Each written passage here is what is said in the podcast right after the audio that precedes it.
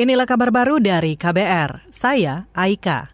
Menteri Koordinator Bidang Politik Hukum dan Keamanan Mahfud MD memastikan pemerintah tetap memperhatikan para korban pelanggaran HAM berat masa lalu untuk mendapatkan hak hukum atau penyelesaian secara yudisial. Mahfud mengatakan nasib penyelesaian pelanggaran HAM berat masa lalu secara yudisial bakal terus didiskusikan bersama tiga lembaga negara yudisial akan terus jalan. Tapi nanti bicara, mari pembuktiannya gimana nih? Mari DPR kita bicara, ketemu di DPR nanti. Bahwa itu mungkin, itu tidak mungkin, itu mungkin, tidak mungkin. Kita nanti berdebat lagi di DPR. Bersama bertiga, pemerintah, Komnas HAM, atau Kejaksaan Agung, Komnas HAM, DPR. Nanti akan bicara di DPR. Kalau memang tidak bisa mau diapain, gitu. Apa mau diambangkan seperti sekarang menjadi beban sejarah atau bagaimana? Ya nanti DPR lah wakil rakyat. Menko Polhukam Mahfud MD menambahkan santunan maupun rehabilitasi bantuan yang diberikan pemerintah terhadap korban pelanggaran HAM lewat penyelesaian non-yudisial tidak serta-merta menghilangkan aspek yudisialnya.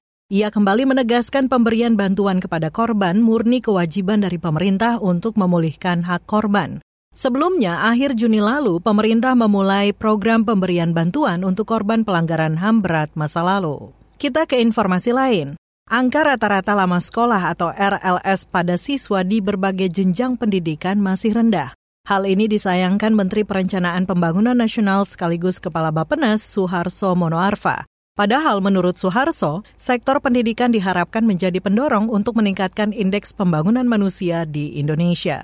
Itu hanya naik 1,9 tahun rata nasional dari 7,2 ke 9,1 tahun. Bayangkan, negara sebesar ini sudah 20% anggaran pendidikan yang digelontorkan dari APBN sampai APBD, belum lagi intervensi anggaran dari yang lain. Toh hanya naik 1,9 tahun. What's wrong with us? Apa yang terjadi?